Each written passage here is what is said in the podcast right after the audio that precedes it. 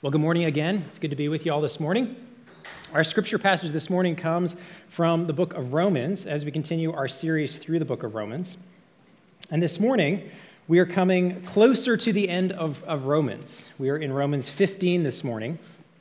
Not quite at the end, but, but getting there. We've seen Paul unpack a lot of wonderful truth. We've seen him talk about justification by faith. We've seen him talk about the, the wonder of our salvation that Jews and Gentiles are brought together into this family of God. We've seen him expound truth after truth that we are sinners in need of God's, God's grace. And we might wonder why, after all of that exposition, all of that wonderful truth, Paul ends the way he does. The next few chapters are going to take up Paul's missionary efforts, what he's doing, what, what, what he actually is doing in terms of bringing the gospel forward. Why does Paul end there? Last week, when we read Romans 15, we ended in verse 13 that says this May the God of hope fill you with all joy and peace in believing, so that by the power of the Holy Spirit you may abound in hope. You might think Paul could have just signed off there. It's a great ending. It's really a culmination of so much that is true in the book of Romans. So, why does Paul carry on? I think what he does is very important. He gives us a picture of theology lived out. This isn't sort of an ivory tower book, it actually is engaged in a missional effort to bring the gospel forward. And it's in this space that Paul turns our attention in these last chapters in the book of Romans. So, would you stand this morning for the reading of God's word? We'll read Romans 15, beginning in verse 14. I myself am satisfied about you, my brothers, that you yourselves are full of goodness, filled with all knowledge, and able to instruct one another. But on some points, I have written to you very boldly by way of reminder, because of the grace given me by God to be a minister of Christ Jesus to the Gentiles, to the priestly service of the gospel of God, so that the offering of the Gentiles may be acceptable, sanctified by the Holy Spirit. Christ Jesus, then, I have reason to be proud of my work for God, for I will not venture to speak of anything except what Christ has accomplished through me to bring the Gentiles to obedience by word and deed, by the power of signs and wonders, by the power of the Spirit of God, so that from Jerusalem all the way around to Illyricum, I have fulfilled the ministry of the gospel of Christ. And thus I make it my ambition to preach the gospel not where Christ has already been named, lest I build on someone else's foundation. But, that, but as it is written, those who have never been told of him will see, and those who have never heard will understand. This is God's word. Let's pray. Heavenly Father, Lord, we thank you for your word, for your truth. Lord, as we come to it this morning, would you, by the power of your Spirit, work these truths deep into our hearts and our lives? That we would see this wonderful gospel message, that we would see it going forward, and we would be encouraged, that we would be lifted up, that we would be moved forward in obedience towards you. Lord, we ask that the words of my mouth and the meditations of our hearts together this morning would be pleasing and acceptable to you. We ask this in your name. Amen. You may be seated. when I was in college, I had a summer job. I went to college in the United States, and my summer job was up in Canada. And so in the summers, when I'd go back to my parents' home in Alberta, I had this job where I would go to different intersections around the province every day. And so, and I go to these intersections and I do a, what's called a traffic survey. Uh, you can ask me about that later. I basically just counted the cars for 12 hours every day. Uh, one of the things about the job, though, is I got to see all kinds of places in the province. And the, the saying is in Canada there are two seasons winter and road construction. You have three months really in the year that you can conceivably do some of these road projects. And so when it's construction time, you go and, and you do this. And you've probably had this experience, though, when you drive through these construction zones, there's a sign that says men at work, right? You see that sign? And I would drive mile after mile, kilometer after kilometer in these zones early in the morning. And, and did I see a single worker? No, not a single worker. Week after week, you wouldn't see people, but these signs would be up. Now, what, what does that have to do with our text? Well, as we read through Romans, as we see the wonderful truths of what God is doing, there's a part of us that says, God is at work. We see the signs, right? We see his justification, his, his salvation that he offers to us, that he changes us, that all of these wonderful things are true. And yet, there's a point that some of us will, will see all of that, say it's wonderful, proclaim the doxologies of the text, praise God for it, and yet then when we pivot and sort of look at the world, we have trouble putting those things together. We can, it can feel like at times that, that God is at work, the sign is up, but what is God actually doing? When we look at a world that is confusing, that is full of conflict and controversy and maybe little progress we feel like for Christianity at times, at least in our context here in the United States, we, we wonder what is God doing? And that's not just maybe an abstract question out there, but also a question that is, is in our own lives with the things that we've experienced. And we say, God, what, what, are you up to? How does my life and my story fit into the big picture of what God is doing in time and space? And it's to that question that we're going to turn this morning. What is God doing? Maybe you've read any op eds in the last few years, really the last few months. There's a phrase that you might have noticed, and it's this generational despair. I've read this, this, about pretty much every generation, from Gen Z up to whatever generation you want to name, that there is a sense in various generations of, of dread for the future. I'm not really sure what the world's going to look like in five years, 10 years, 50 years. And there's, there's a dread about what is happening. This passage offers some hope to that doesn't leave us in that place. It answers some of our questions about what God is doing. And so let's turn our attention to God's word and see what he has for us this morning. We begin in verse 14 with a gospel foundation. Before we get to the full picture of what Paul is doing on God's mission, we see that there is a gospel foundation. Paul begins and says, I myself, very personally, begins to address these people that he has not met, am satisfied about you, my brothers that you yourselves are full of goodness, filled with all knowledge, and able to instruct one another. That's pretty high praise for a group of people. If Paul came to you and said you are full of goodness, filled with knowledge, able to instruct, you'd feel, okay, good, I'm, I'm good to go. And these are words that Paul says to these people even before they've, they've read all of, of Romans and really taken it to heart. If we look back at Romans chapter 1, in verse 8, it says this First, I thank my God through Jesus Christ for all of you because your faith is proclaimed in all the world. This Roman church were people who were known by their faith. They knew the gospel, they knew Jesus, they knew the truth of his word, and Paul recognizes them as such. These are the type of people that Paul is, is talking, his brothers and sisters. Those who were once slaves, but now are obedient to God. Those who have faith in Jesus, that are good, filled with goodness. That word goodness has a sense of being, being upright, being generous, being kind. This is the type of people that are at this gospel foundation. This isn't mere flattery. Paul, not in this passage, but later, is going to ask them for a few things. And some people say, well, Paul is just trying to sort of butter up the audience here before he asks them for something. It seems from the whole letter that this is really what is true of these people. They know what is true and they act on it. They have knowledge. They are filled with knowledge. This is not just smarts, they're not just intelligent people, but they have a deep knowledge of what is true. They know the gospel. They know Jesus. They know they are sinners. They know that God has done something in and through Jesus that is wonderful and life giving to them. So much so that they are able to instruct one another. That word instruct also has a sense of admonish, correcting. When somebody goes away from the truth of God's word, they are able to direct them back. As I was looking at this text, I, I, do think that this, this description really does describe us here at, at Trinity. Been here, I've been here for a while, and I've seen these qualities full of goodness, filled with knowledge, able to instruct.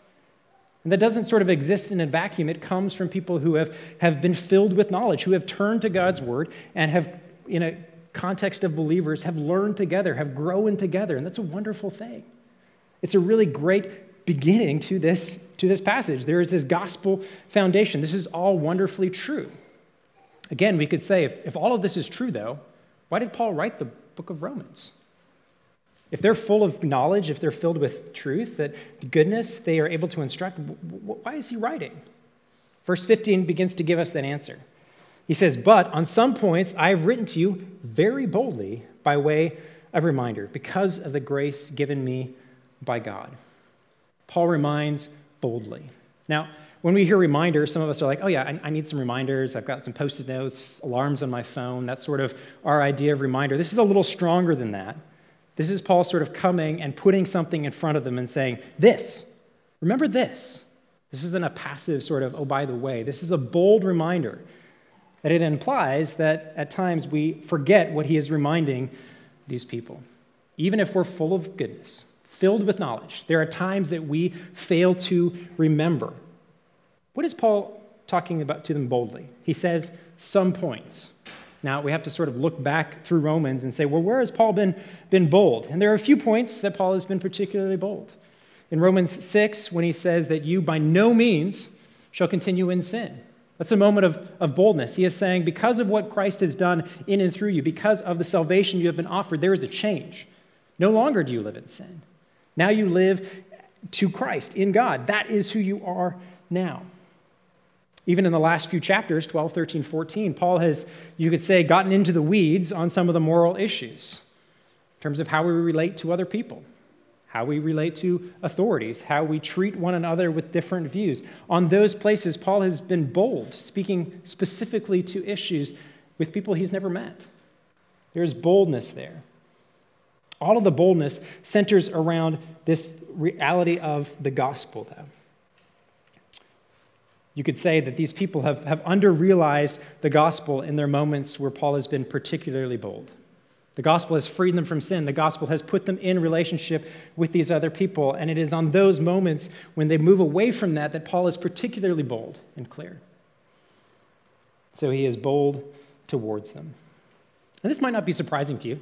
Paul's talked about the gospel, the foundation that we are saved by faith. That, that's really, we'd expect that. Paul's been on this sort of note right from the beginning of the book of, of Romans. And here at the end, he says the same thing. I don't know if, if you've ever uh, done this, but I, I think it's very interesting to listen to people's final words to a group of people. Maybe a, a lecture, a final lecture, or maybe a final sermon. Uh, a guy I know recently left a church on good terms that he'd been at for 15 years. And so I listened to his, his final sermon. And it was what you would expect. I sat under this individual's preaching for a time, and his sermon was really no different after 15 years. What do you think he talked about? Jesus, the gospel. He did the same thing he had done faithfully for 15 years. And here we see Paul really doing the same thing as he ends and begins to bring all this gospel to bear on his life. It's the gospel that he begins with. This pastor who was preaching his final sermon at this church quoted Martin Luther, who said that we are to preach like Jesus died yesterday, rose today, and is coming tomorrow. That's Paul. That's Paul. And Martin Luther summarizing it, that is what Paul is about. And that's what, what you and I are about. We should not come to a text like this and say, Great, I got the reminder, I'm good to go. We sort of pause and ask the questions that Paul is asking. There are really two questions of applications at this point in the text. First, are, are we filled? Are we filled with goodness? Are we filled with knowledge? Are we able to instruct? It's a question that's not that's that's a diagnostic question to ask ourselves, am I filled? Do, do I really understand this? Do I have what you could call a, a gospel fluency? Am I fluent with the gospel? Does it come out of my mouth, in my heart? Is it what I think about? Is it what animates and moves me forward, what Christ has done for me? That I would bring glory to his name. Is that, is that true of me? I think all of us can, can, can read that and say, I want to be filled even more. I want to be filled to overflowing. And Paul would call us to do that by turning to God's word, by turning to a church community, and, and experience the fullness of the Spirit working in and through us, that we would grow more and more in love with Jesus, more and more filled with his gospel. That is at the foundation of all of this. That's the first question. The second question is this Where do I need to be boldly reminded of the gospel? Where do I need to be boldly reminded? Where, where is the place in my life where I've become complacent to the truth of God's word? What sins have I just sort of justified as normal in our day and age? Where have I become complacent? Where have I brought divisions between believers that don't need to be there through Scripture? Where, where have I moved away from the wonder of the gospel? This is a call to go further up and further in into the wonder of the triune God that we commune with. That's what animates Paul. That's where he begins. That is why he is so very bold to remind these believers. All right, that's our foundation for the gospel ministry that God is now calling Paul to. To think of these next verses, we'll look at 16, 17, 18, and 19. We see that Paul describes his, his gospel ministry. And it begins by talking about its, its goal. And I, I think it's important to pause for a moment and just consider who Paul is and where he's, he's writing. Romans is such wonderful, elevated, beautiful truth that sometimes we have a vision of Paul maybe secluded in some library, surrounded by scrolls and books, and, and writing these wonderful words, draft after draft. And, and that's not necessarily really the picture that we have here, is it? Paul's likely writing in Corinth after 10 years of missionary journeys, three missionary journeys. He has gone from place to place and he has preached the gospel. This is written from a, a missionary's sort of point of view on the frontiers of the gospel. And that shapes how we, how we read what Paul is talking about. He's not talking about some great theology that we can then know. He's talking about this wonderful theology that is in time and space, moving forward and accomplishing something miraculous and wonderful as Gentiles. People who have no business in God's people being brought in because of Jesus. That is what Paul is talking about. If we look back at our passage from last week, Romans 15, verse 12, Paul quotes the book of Isaiah, and he says this. And again, Isaiah says, The root of Jesse will come, even he who rises to rule the Gentiles. In him will the Gentiles hope. That's the picture that should be ringing, singing in our ears as we go into this text that Gentiles are coming in, that they're believing, that they are giving praise and wonder to God. That is what Paul is all about. And that rings in our ears as we see what he is doing. Verse 16 He has been given grace by God to be a minister of Christ Jesus to the Gentiles in the priestly service of the gospel of God, so that the offering of Gentiles may be acceptable, sanctified by the Holy Spirit. This is Paul's goal that Gentiles would come to know Jesus, that they would come and be sanctified, an offering acceptable to Jesus. That word for minister there is one that has a connection to those who would serve in the temple, bringing sacrifices to God. It's a, it's a priestly thing that Paul is describing, and he is seeing himself as called to. And it might surprise you here what he's offering to God. If you notice, what, what, what is Paul's offering? It's the Gentiles. He is offering the Gentiles to God. Now, that might seem a little bit odd thinking about just what does that actually mean. If we look back to Romans 12, though, I think it makes some sense. Back in Romans 12, what does Paul ask us to do? To offer our bodies as living sacrifices.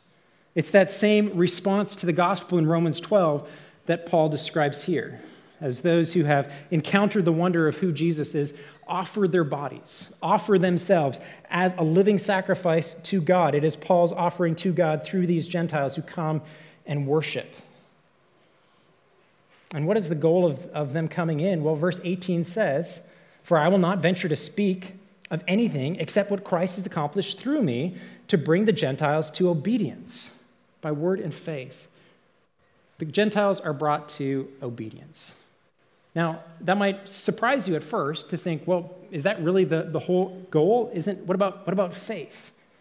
How do these things work? Paul wants and desires that these Gentiles would come and obey God.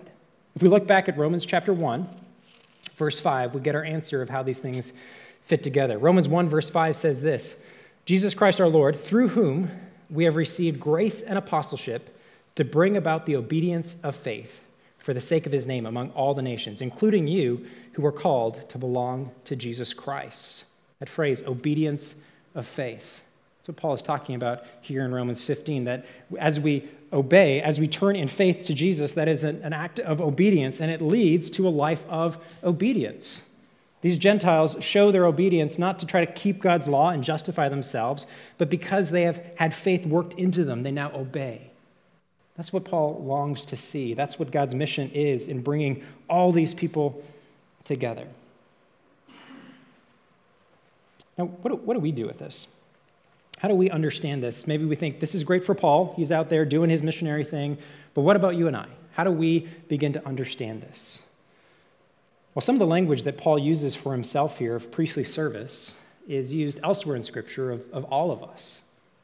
You know, in 1 Peter chapter 2, it talks about how we are a priesthood of all believers.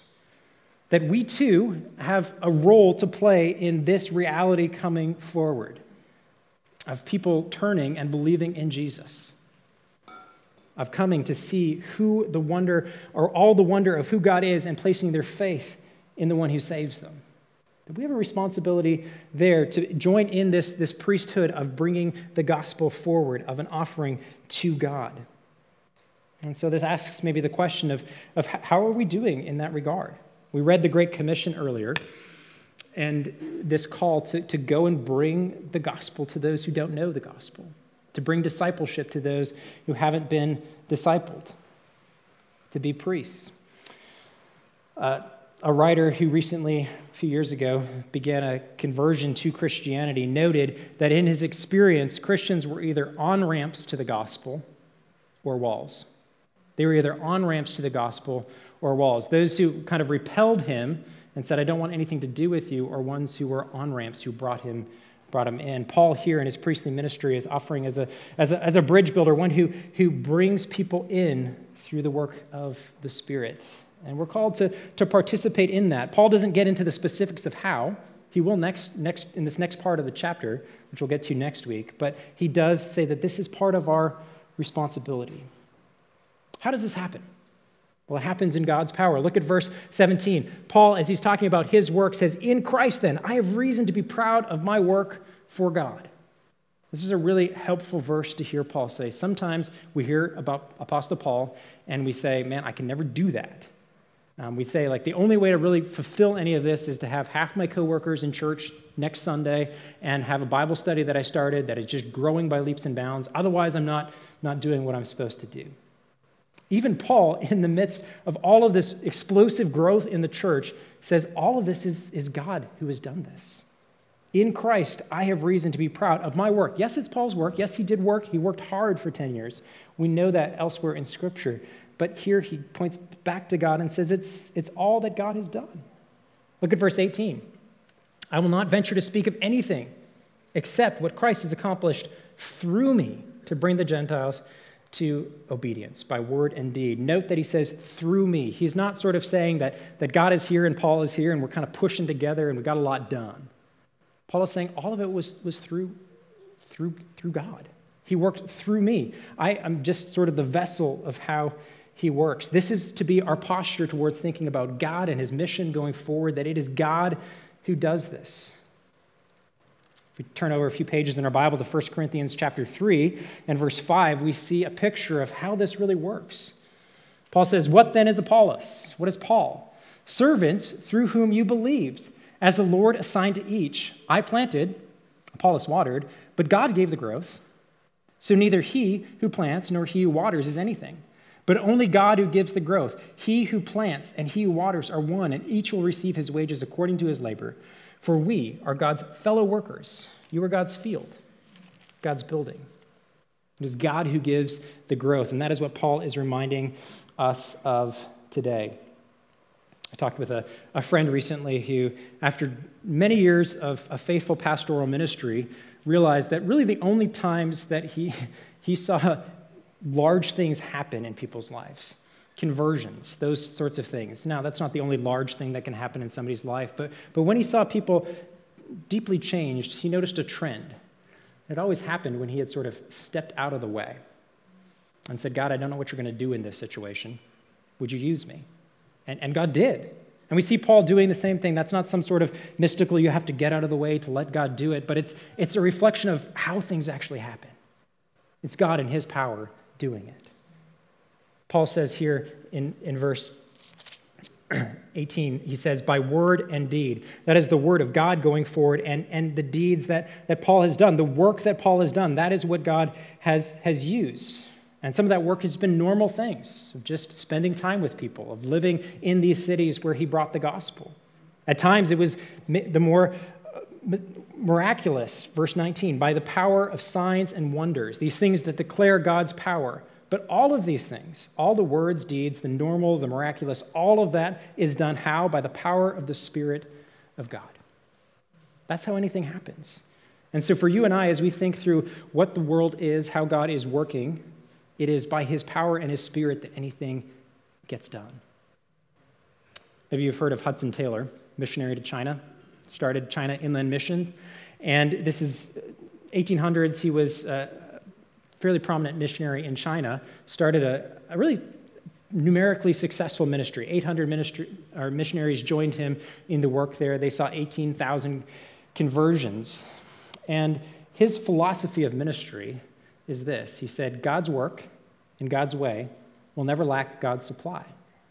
That's what we see Paul doing. God's work, God's way, never lacking God's supply. Not being anxious and saying we need to, to find the right sort of way of doing this and then things will be successful, but trusting God, trusting His gospel and His power by His Spirit to move forward. That's how things happen, and God is faithful to do that. God's work and God's way will never lack God's supply.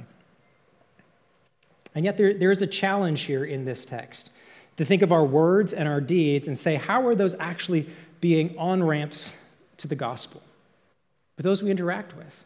How are we being on ramps to the gospel, those who would move people by the power of the Spirit closer to the truth of God's word? How are we initiating into the messiness of lives of the people around us that need Jesus? How could we grow in that? How could we see the wonder of what Paul is doing through the power of the Spirit and say, Lord, would you use me somehow in that? I don't know what that looks like. I don't know where or how or the details, but Lord, would you, would you use me towards that end? We can have real hope that when we do that, God works in and through us. It's a move of humility to say, God, I can't do anything without you. And yet, through you, through me, you can do what you would have done in this, in this world. And that is wonderfully hope filled for us. But Paul doesn't end there. He moves and he says that he, even as he did this, he fulfilled the ministry of the gospel of Christ. That might sound like a large statement. I have fulfilled the ministry of the gospel of Christ.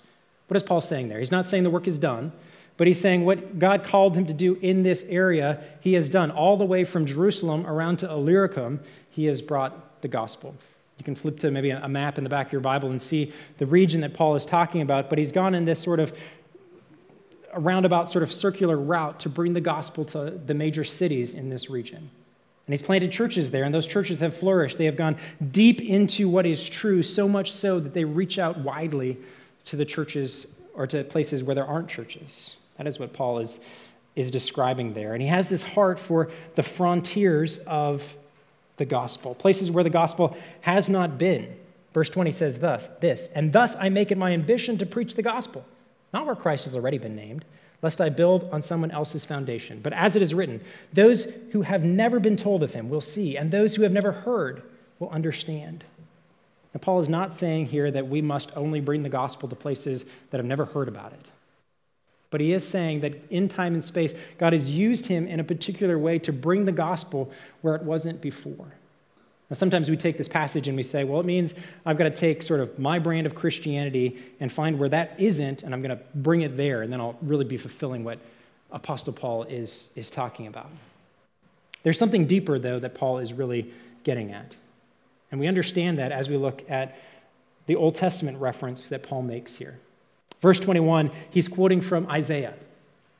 He's quoting from Isaiah 52 and verse 15. Maybe you can see at the bottom of your Bible, there's a, a footnote that directs your attention there. This is the, what the verses around this Old Testament prophecy point to. It's talking about Jesus, the suffering servant, the one who will come to bring salvation. Isaiah 52, verse 13 and following says this Behold, my servant shall act wisely. He shall be high and lifted up, and shall be exalted. As many were astonished at you, his appearance was so marred beyond human semblance, and his form beyond that of the children of mankind. So shall he sprinkle many nations. Kings shall shut their mouths because of him. For that which has not been told them, they see, and that which they have not heard, they understand. What Isaiah is talking about there is Jesus coming and his, his death, his crucifixion, and how people did not understand kings, nations did not understand who Jesus was. And yet, Paul is saying, in and through what God has done in his life, that is happening. Gentiles, kings, are coming to faith in Jesus. That God's gospel mission is being accomplished. That is the hope that we have as we look at this passage, that, that we can see this. And Paul is not sort of just being uh, proud and, and built up and saying, Look at things are being fulfilled with me. No, it's saying, This is what God is doing. That prophecy in Isaiah, it's, it's happening because of what Jesus said and what God is doing now through me. This should be deeply encouraging to us. As we think of those big questions about what God is doing, when we see what God is, is God at work? What is He doing? The answer is, is yes. God is doing exactly what we see in this passage. God is building His church.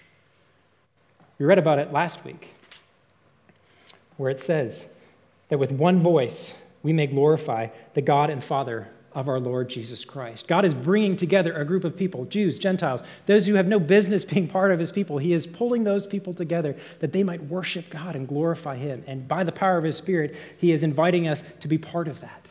That's the good news.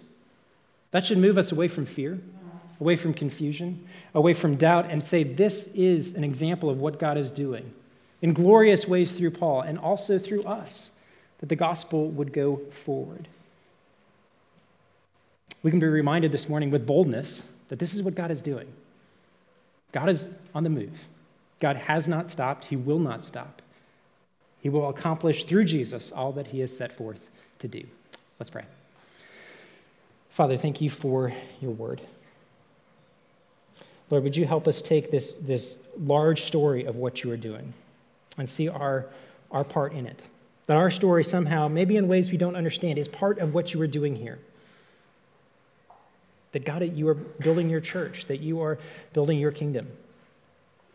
Lord, that you would be glorified and praised. And Lord, we thank you for the gift of salvation that is so wonderfully apparent in and through Paul's ministry. Lord, would you build our hope and our confidence in you? We ask this in your name. Amen. Let's take a moment.